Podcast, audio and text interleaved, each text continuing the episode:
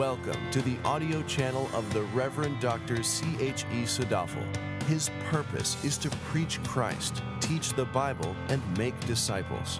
Now let us open our Bibles and our hearts as we listen to him proclaim the Word of God.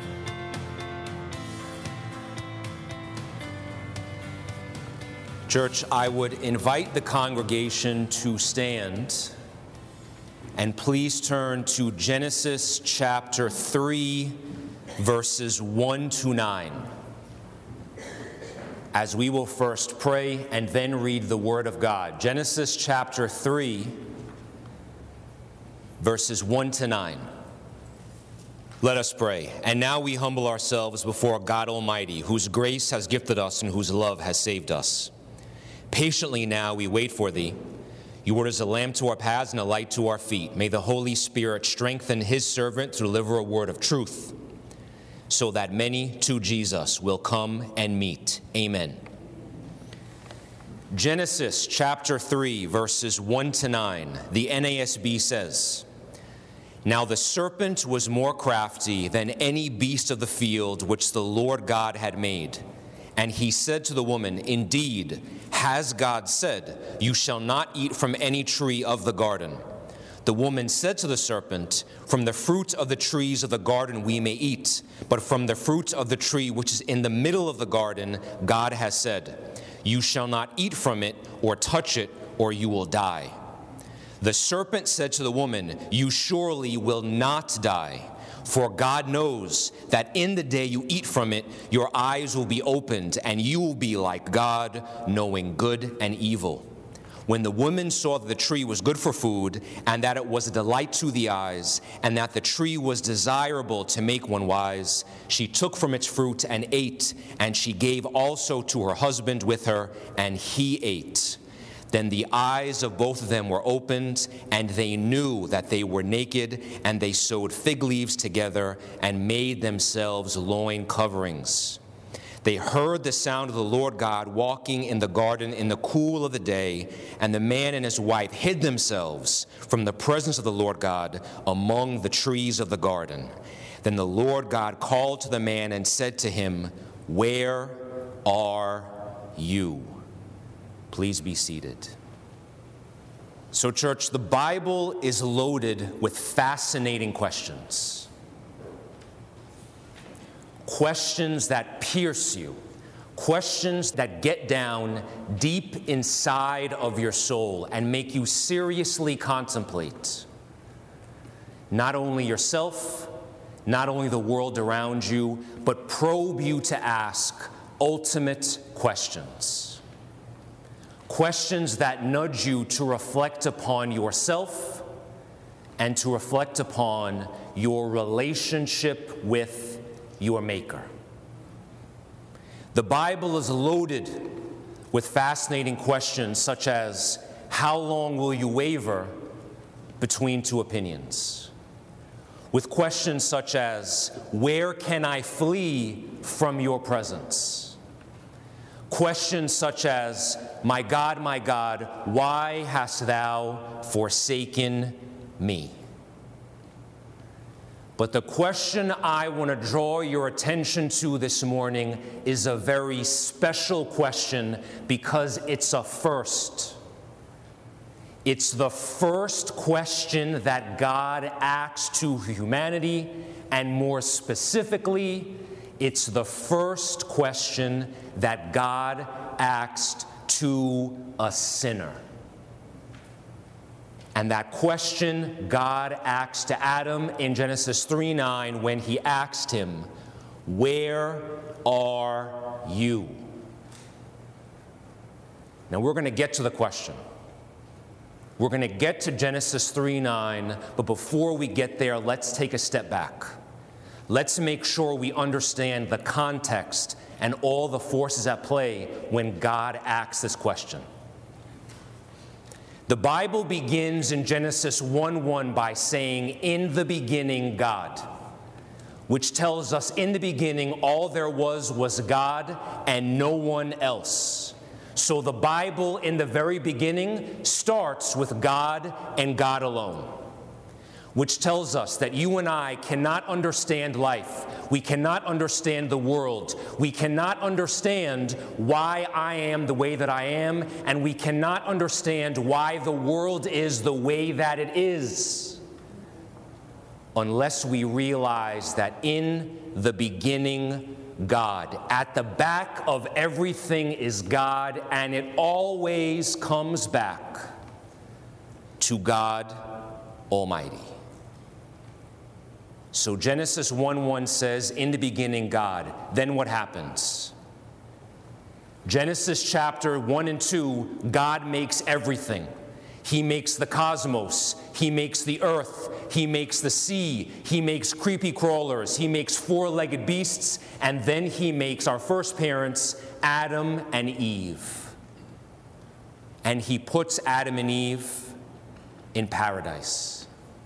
He puts them in a place without scarcity, without want, where Adam and Eve needed nothing. In the beginning, God said, first, He sent forth His word, and then He backed up His word by doing, by providing our first parents with everything they could possibly ever want. And God, being a God who freely loves us, He wanted Adam and Eve's obedience to Him to be real so, in order for their obedience to him to be real, disobedience had to be a possibility. So, God put Adam and Eve in the Garden of Eden and said, You may eat of anything in the garden, but the one thing you ought not to do is eat from the tree of knowledge of good and evil. Then Genesis chapter 3 hits. And now here comes the serpent. The serpent, or the devil in disguise, began asking questions. And what the serpent did is he nudged Adam and Eve to begin doubting God. He nudged Adam and Eve to doubt that God was all powerful. He nudged Adam and Eve to doubt that God was trustworthy, and he nudged Adam and Eve to doubt that God was good. And the irony is, God backed up everything by giving Adam and Eve everything. He gave them the earth, He gave them life, He gave them a garden. What the serpent now did is he nudged Adam and Eve to doubt but he didn't promise them anything. He didn't have any proof. He never backed his suggestions up. All the serpent did was offer Adam and Eve a possibility, a potentiality. But what God had already done was real in actual, real life. So the only thing the serpent did is he nudged Adam and Eve to change their attitude or their perception of God to doubt him. And Adam and Eve took the bait. And in Genesis chapter 3, verse 6, they both ate from the tree of knowledge of good and evil. Sin entered into reality, and the result was the fall of humankind. Then verse 7 says, Then the eyes of both of them were opened, and they knew that they were naked. Naked comes from a root in Hebrew that does mean lacking clothing, that does mean being bare skinned.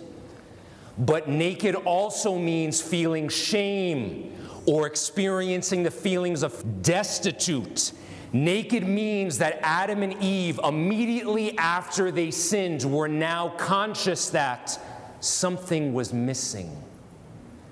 They were now conscious that they now lacked something which they now were deficient in compared to what they had before. Genesis 3 6, Adam and Eve sin.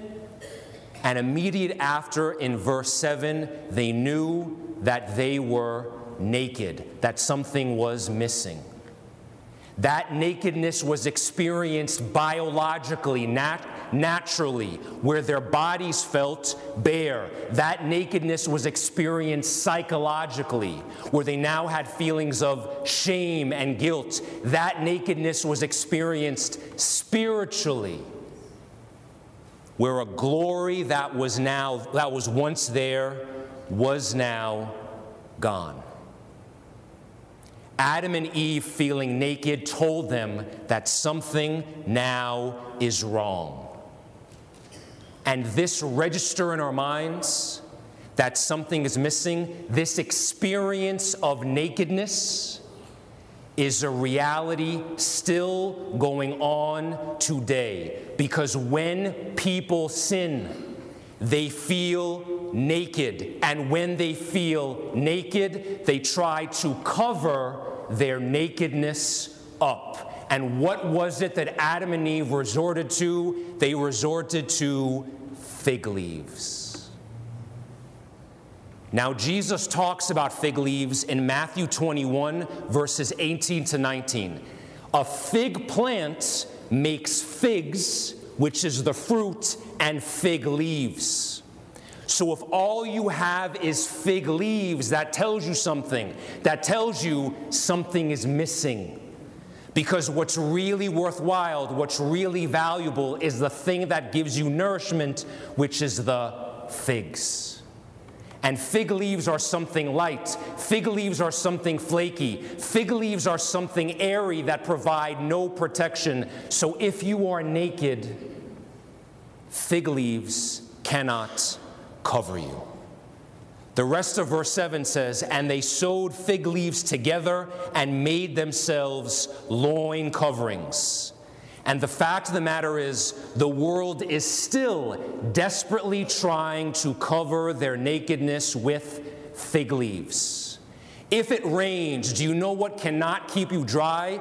Fig leaves. If a bear tries to bite you, what will not protect you? Fig leaves. If it's cold outside, what won't keep you warm? Fig leaves. Fig leaves are not durable and they are a palsy covering for the human body. And just in case you thought I was only talking about literal fig leaves, we still try to use symbolic fig leaves today. We try to use busyness. We try to use cultural reforms, politics, e- economics, even knowledge. But is it not foolish, beloved, to try and cover ourselves with fig leaves?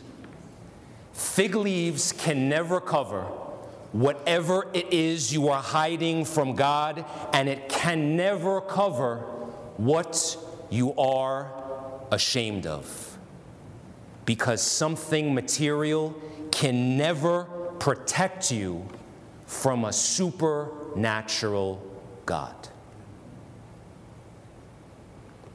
Verse 8 says, Adam and Eve heard the sound of the Lord God walking in the garden in the cool of the day, and the man and his wife hid themselves from the presence of the Lord God among the trees of the garden. This doesn't make any sense. God is the sovereign creator of everything.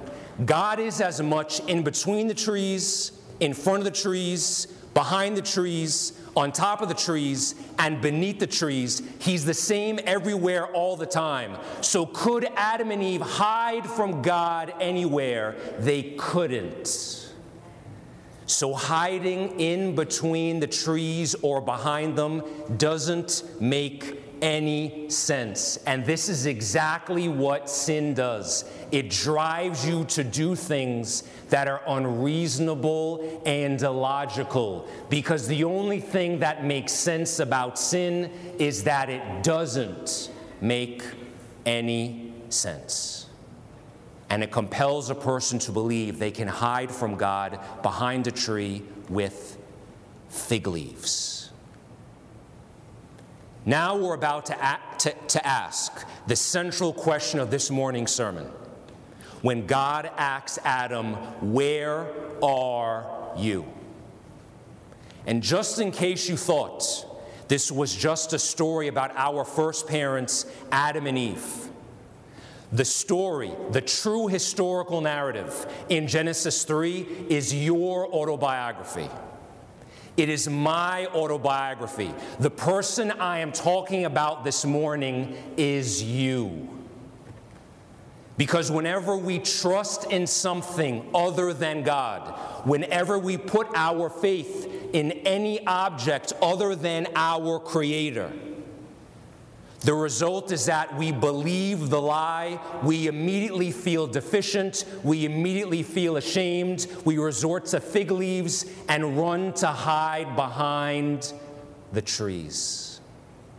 If you've ever wanted to know what the anatomy of sin looks like in the life of every human being that's ever committed a sin, it's right here in Genesis chapter 3, verses 1 to 9. It begins by doubting God, it begins by not trusting Him and trusting in the lie instead of God. And that drives us in our nakedness into the forest.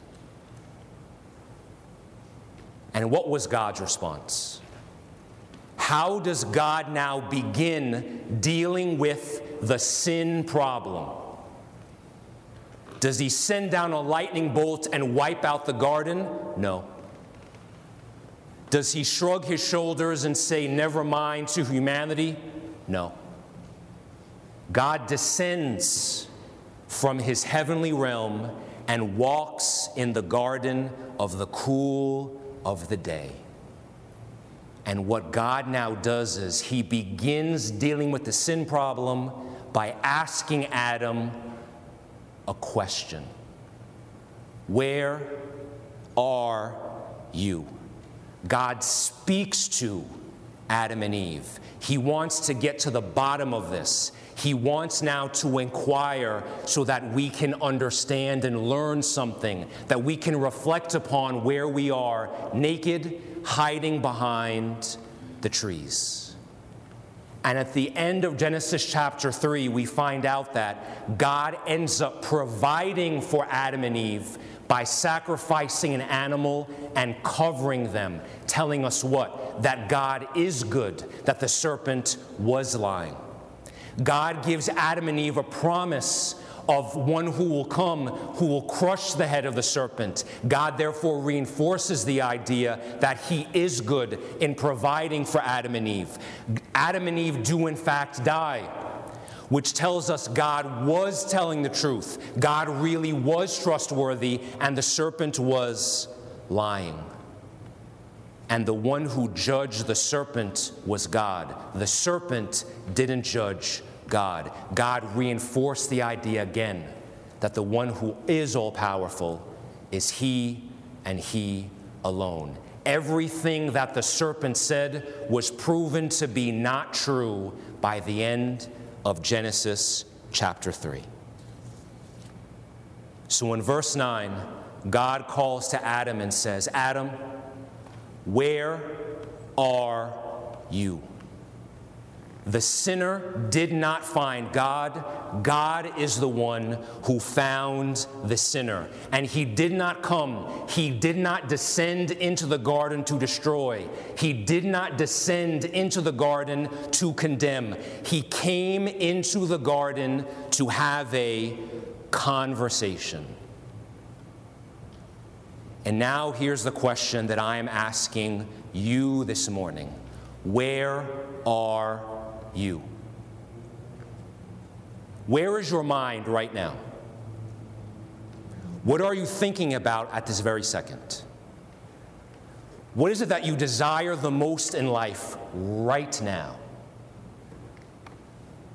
Where are you in your relationship with God right now? Where are you? Are you naked? Are you ashamed? Are you covered in fig leaves? Are you hiding behind a tree? Why? How did you get there? Where are you? How long have you been hiding? How long have you been naked? Where are you? How long have you been building a treasure on earth and not building a treasure in heaven? Where are you? Where were you when you heard the lie? How has that lie worked out for you? Where are you? Who told you that God is unkind? Who told you that God is unwilling to forgive? Who told you that God is unable to pardon? Did the serpent tell you that? Look where you are, naked in the forest hiding. Where are you?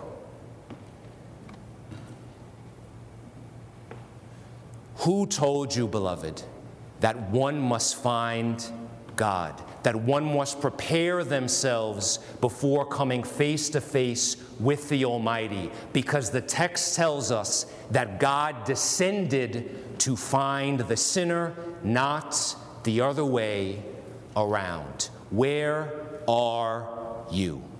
The first question that God asked a sinner was, Where are you? And here's the first application this question is asked for our benefit. God doesn't need to ask any questions. He asks the question so that you and I can learn something, so you and I can reflect, so you and I can discern why things are the way that they are. God never needed to speak to humanity. The reason why we have God's Word, the reason why God reveals anything to us is a function of His gracious favor. So when God asks the question, Where are you? it's asked for our benefit. This is the voice of a shepherd crying out to a sheep who has left the fold and who has now gone astray, and the shepherd wants to know where his sheep is. Where are you? The question, Where are you? finds you, it locates you. God doesn't ask the question for it not to be effectual. The question, Where are you? intends to find its object. God asks Adam the question because he knows Adam was where he ought not to be. And he wants to know, Adam, what are you doing there? Now come out. The question God asks humanity today is why are you in the place in which you are? Where are you? Now come out. Come out from where you are and ask yourself, where are you? Eternity matters more than the present, so why ought we to worry so much about where we are right now? God wants to know, where are you? Have you ever left a sermon and said, That was for me? Have you ever left a sermon and said, The preacher must have been on my shoulder the entire week and knew exactly what's going on in my life? Well, guess what? That sermon was for you because, as Martyn Lloyd-Jones used to say, the human condition is human. God reveals, God asks questions to speak to the human condition. That sermon was for you because God gives us His word for our benefit. In fact, if you've ever left a sermon and said, That wasn't for me, that had nothing in it for me, those are the sermons that apply to you the most. And that's when you go over and over and over and take more notes until it clicks, until you realize that God reveals and God asks the question, Where are you so it can find you? Is the message from the Bible? Amen. Then the message is for you.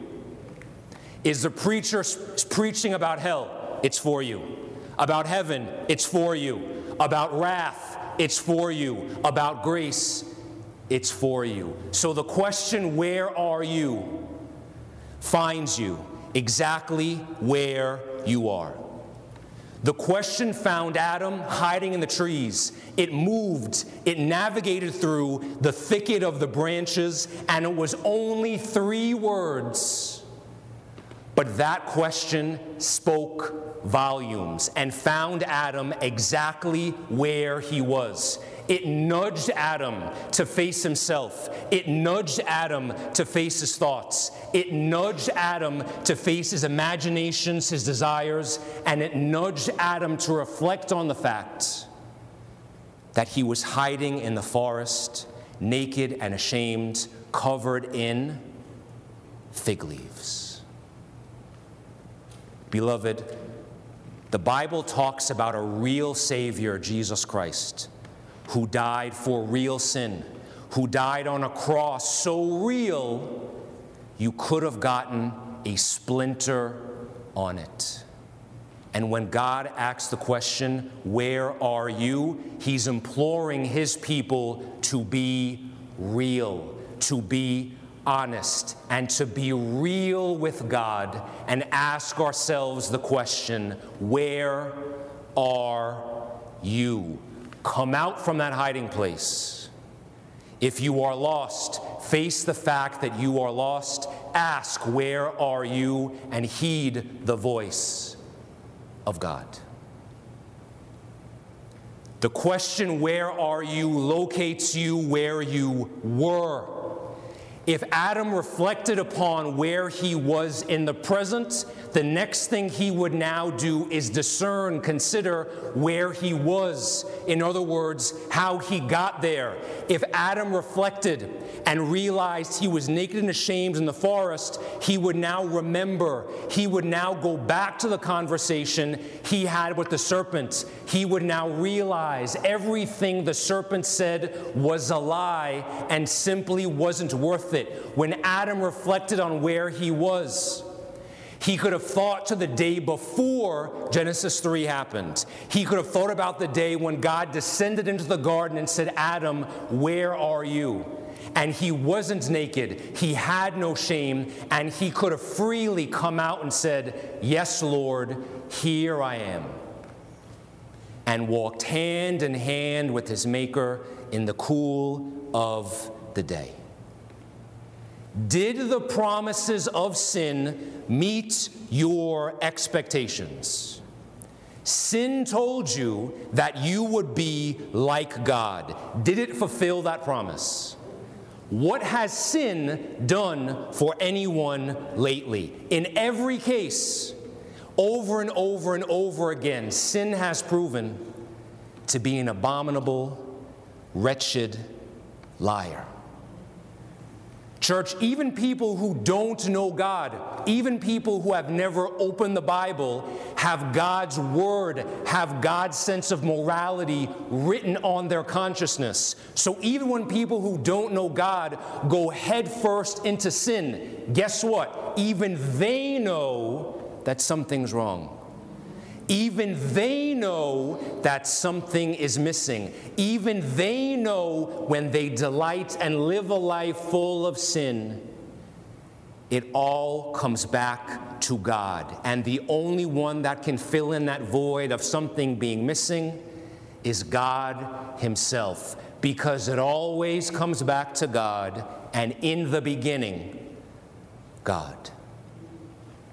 What has sin done for anyone lately other than lie to us, other than drive us naked and ashamed into the forest? Nothing. When we ask the converse question now, what has Jesus Christ done for us lately? The list is always infinite. The list is always thousands and thousands of pages long. But at the top of that list, number one, what has Christ done for me? What has Christ done for you lately? Is he took your place on the cross. God not only said, he did. And the question, where are you, locates you where you were. Fourth application the question, where are you, is personal.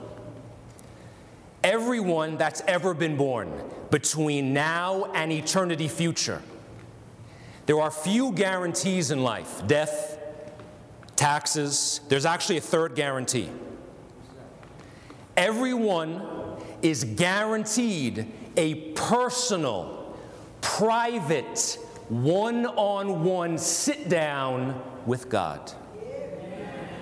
Everyone, it's a Bible fact.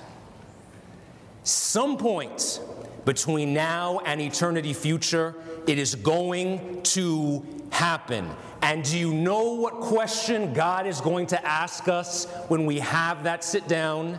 He's going to ask the question, Where are you? And in Him asking the question now, when we ask ourselves that question now, we're preparing ourselves, we're getting ourselves geared up for that personal, private, one on one interview. People talk about having trials, ups and downs in life.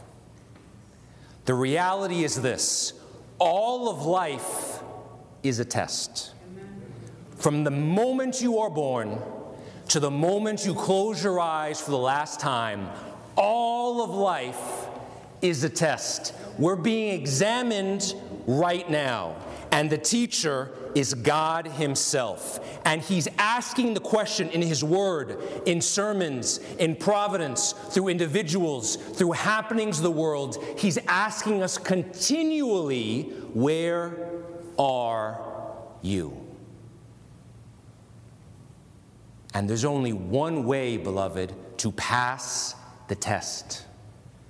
There's only one way to get a P mark on your exam paper in eternity. And that is only if, when God asks, Where are you? you can be able to say, I am in Jesus Christ. The question, Where are you? is personal, and no one can take your exam for you. And asking ourselves the question now will spare us from having it asked for the first time when we have our sit down interview with God Almighty. The question, Where are you? demands an answer. God doesn't ask the question to hear himself speak, he asks it to get an answer. And guess what? Silence counts as an answer. So if you don't have an answer, that counts. In a court of law, people can plead the fifth.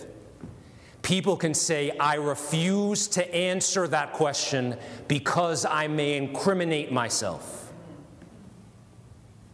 But because the question, Where are you, demands an answer, the path to answering the question correctly is actually to incriminate yourself. Is actually to say, when God asks you, Where are you? you say, Lord, I am naked. I am ashamed. I believe the lie. I listened to the serpent, and I now see where the lie got me. I am helpless. I am hopeless. I realize the only thing in this world that I ever created was my own sin. I realize, O oh Lord, that I need help. Lord, I am a sinner and I take full responsibility for the sin that I actively committed in trusting in something that was not you. Lord, help me. I am guilty. Please save me. And then you know what God does?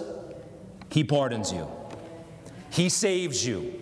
He forgives you because incriminating of the self is the path, is the gateway for the grace and forgiveness of God. Because Jesus Christ did not come into this world to save perfect people, He came to save sinners. Which leads to the next application. The question, Where are you? reveals the grace of God. We in present day can say things like a little white lie, but in God's eyes of holiness, there are no little sins and there are no colors to sin. All sin, even a drop, one molecule of sin, is cosmic treason in the eyes of God. And, but even though sin is turning one's back and spitting in God's face, he descended into the garden to talk to the sinners about what they did. And God leaves Adam and Eve that day in the garden with a promise that a seed would be born of the woman who would ultimately crush the serpent. So, implied in that promise then is not only God's grace now, but also God's grace to watch over, preserve, and protect that seed in perpetuity. And as you and I now are spiritual seeds, spiritual sons and daughters in Jesus Christ, when He asks the question, Where are you? and we respond to God by His grace, He not only allows us to respond to the question by His grace, but He also promises to keep hedge protection around us throughout our lives. That through Christ, we will now have a restored, harmonious relationship with our loving Father. I'll close by saying this. At the end of Genesis chapter 3, the serpent was never asked a question. The serpent was never put on trial. The serpent was simply judged. But God showed grace to Adam and Eve when he asked the question, Where are you? It all comes back to God. So the question we must ask ourselves going home today is, Where are you? If we don't ask ourselves this question now, God will ask the question later on. Now, someone may be saying, Preacher, you don't know my story. Preacher, you don't know what's happened to me in specific, in specific terms in the life that I've lived. And I'll agree with you. I don't know your story. I don't know the specifics about what has happened in your life. But what I do know is that God came to save you. And when you put your sin up against the blood of Jesus Christ, that sin doesn't stand a chance. There never was a sinner so bad that Jesus Christ couldn't save them. Where are you? The final closing application of this is this. When we are in Jesus Christ and God asks us, Where are you? Jesus Christ now steps in and answers that question for us, and he says, There with me. He says, There in me. And now, instead of being naked and ashamed, covered with fig leaves, now we are covered in the pristine, perfect white robes of Christ's righteousness. And now, when God the Father looks at us, they see his perfect life of obedience in all of his spiritual sons and daughters. So now, when God asks us, Where are you? There is no shame, there is no guilt. We can now say, Yes, Lord, here I am, and step out of hiding and walk hand in hand with the God who descended to have a relationship with us, with the God who came down seeking sinners to save where now there is no longer nakedness. Now there is the covering of Christ. Now there is joy, peace, satisfaction. Now there is nothing missing, but there is an eternal well of grace upon grace in Jesus Christ. Let's pray. Lord, we thank you for descending into our realm. We thank you for being the one who found us. Because we know, O Lord, if it was left up to ourselves, we would not seek you. And we would hide, O Lord, in the trees forever and ever. But it is by your grace that you descended onto our level and ask us the question each and every moment of every day Where are you? And we treasure your words now, Lord, knowing that no matter where we are in this world, no matter where we are in this life, that question is relevant to us. And we know you ask the question that we may learn, that we may understand, that we may draw closer to you. Lord, I pray that for those who do not know you, you use this question to turn their hearts and bring them into a saving relationship with Christ. And for those who already know you, you sanctify them, O Lord, and draw them even closer, that they will know the joy and they will know the full contentment in Christ Jesus, in which each and every day is an experience of overflowing contentment where nothing is ever missing where there is no shame, where, there's no, where there is no condemnation, but there is life and liberty with the eternal well of God, to dwell with whom is an experience of grace upon grace upon grace upon grace. Lord Jesus, we love you and we delight in you and thank you for your timeless sacrifice. And all the people of God said, Amen. Amen.